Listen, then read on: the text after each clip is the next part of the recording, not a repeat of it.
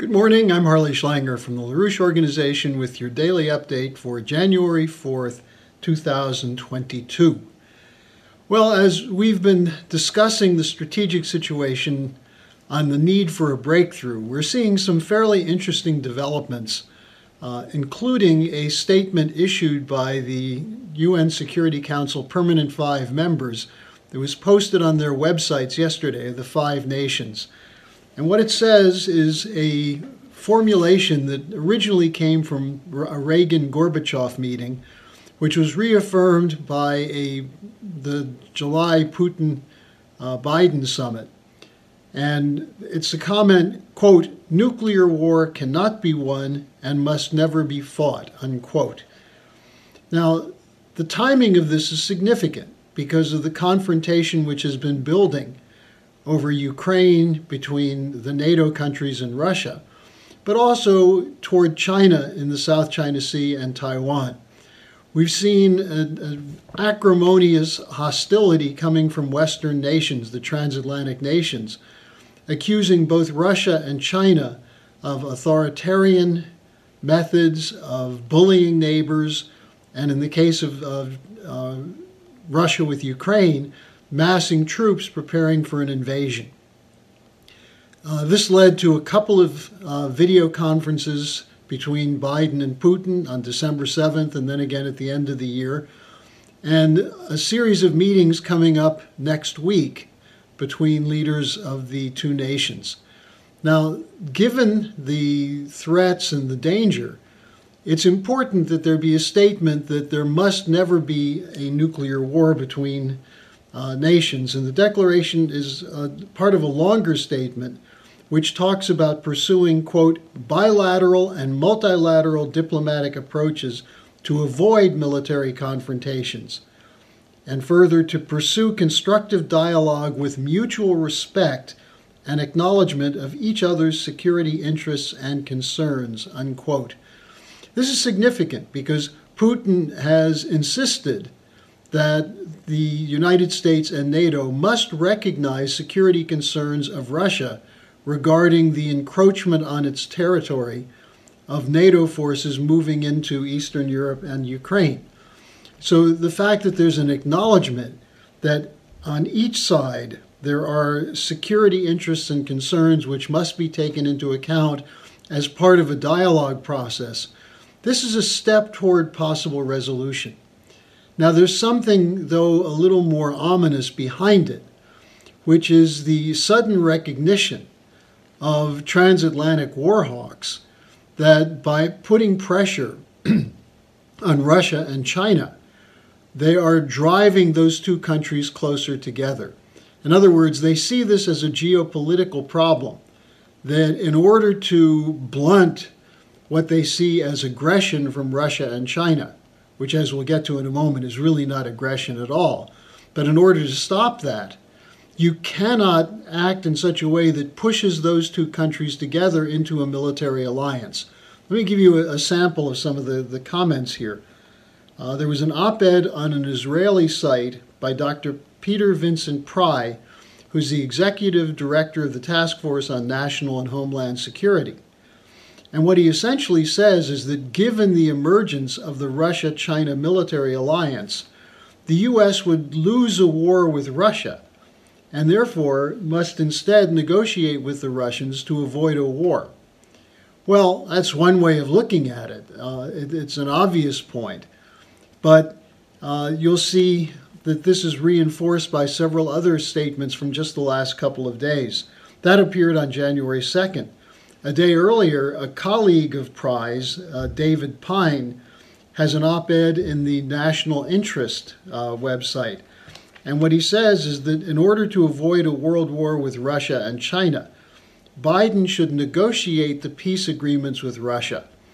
So he's urging this, this character, David Pyne, a former military officer, is urging that Biden accept on some level the, the insistence of Putin for security guarantees regarding NATO encroachment uh, uh, eastward onto the Russian border.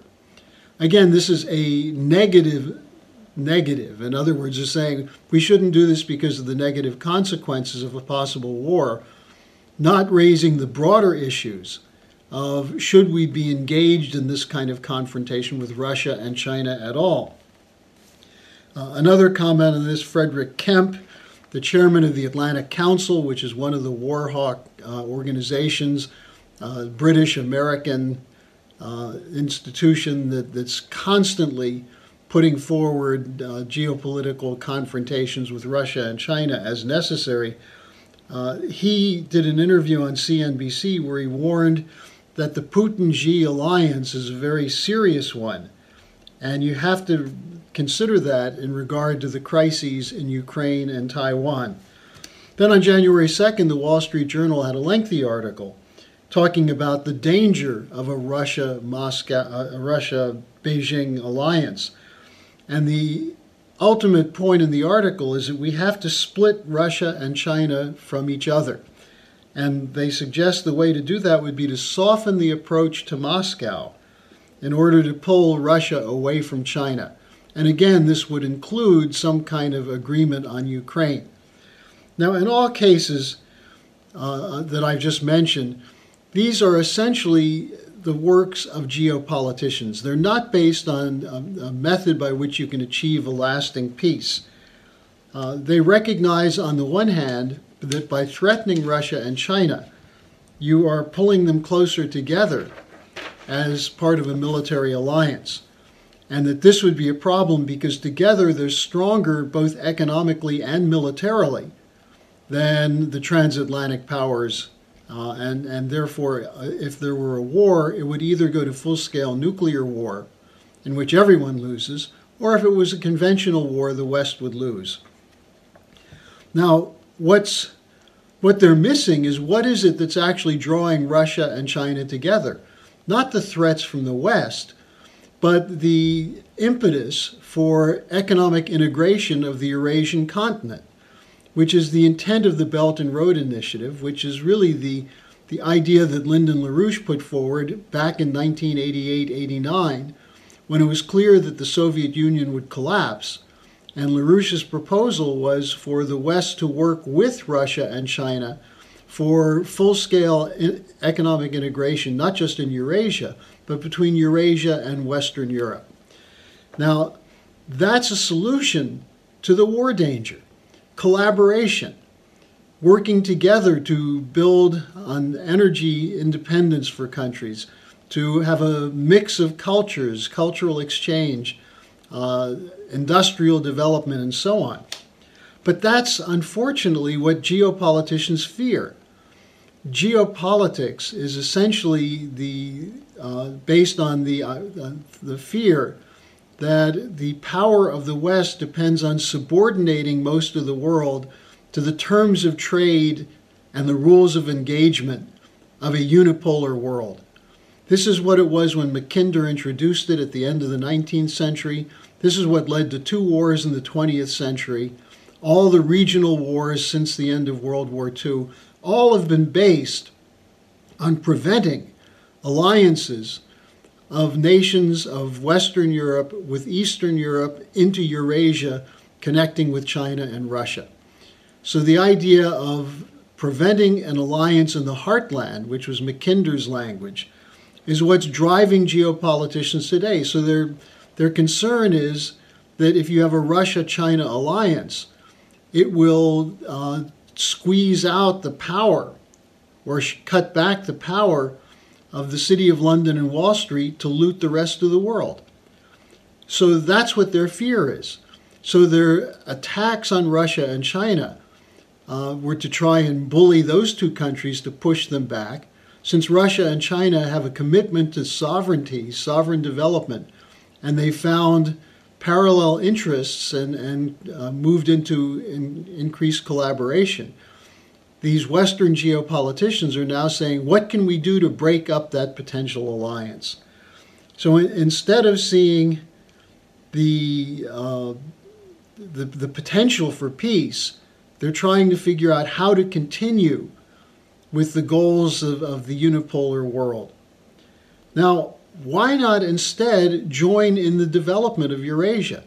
For example, begin with the reconstruction of Afghanistan, where the United States could be a partner with Russia and China through something called the Extended Troika, where there's a humanitarian catastrophe which is emerging in Afghanistan. It's, not just emerging, we're actually in the midst of it. Why not work together to show that we can cooperate to resolve these kinds of confrontations and crises, especially in a place which is the center of what was called the Great Game, going back to the middle of the 19th century, the Russian British competition over Asia. How about reconstructing Iraq, Syria, Yemen, Libya? These are countries that were destroyed because of the regime change operations run by the unipolar powers. How about development of Africa, working with China instead of attacking China for working together with African nations to build up transportation, energy, healthcare systems, and so on. So forget the Green New Deal. Dump the Great Reset. The problem is the Western financial system is bankrupt, hopelessly so. As Lyndon LaRouche has been pointing out since the shift occurred in, in 1971 into a consumer driven free market economy based on looting of the developing sector, based on speculation and the destruction of the physical economy. Let's junk all that, cancel the debt, move with LaRouche's four laws for global financial bankruptcy reorganization. Cancel the debt. It's, it's gambling debt. It's worthless. It will never, ever be repaid. Instead, implement Glass Steagall banking regulation and Hamiltonian credit institutions, which will fund the development of modern platforms of infrastructure and especially research and development into the frontier areas of science where the future, uh, which, on which the future depends. That's why Helga Zepp LaRouche said we must make 2022 the year of LaRouche. It's the 100th anniversary of his birth. His policies demonstrate both the failure of geopolitics to assure peace and stability in the world, but more importantly, offer, based on the principles of the American system, which was based on the principles of the European Renaissance and, and science, in coherence with the long standing philosophical outlook of the Confucianism in China and so on. Why not go back to that kind of philosophical scientific approach?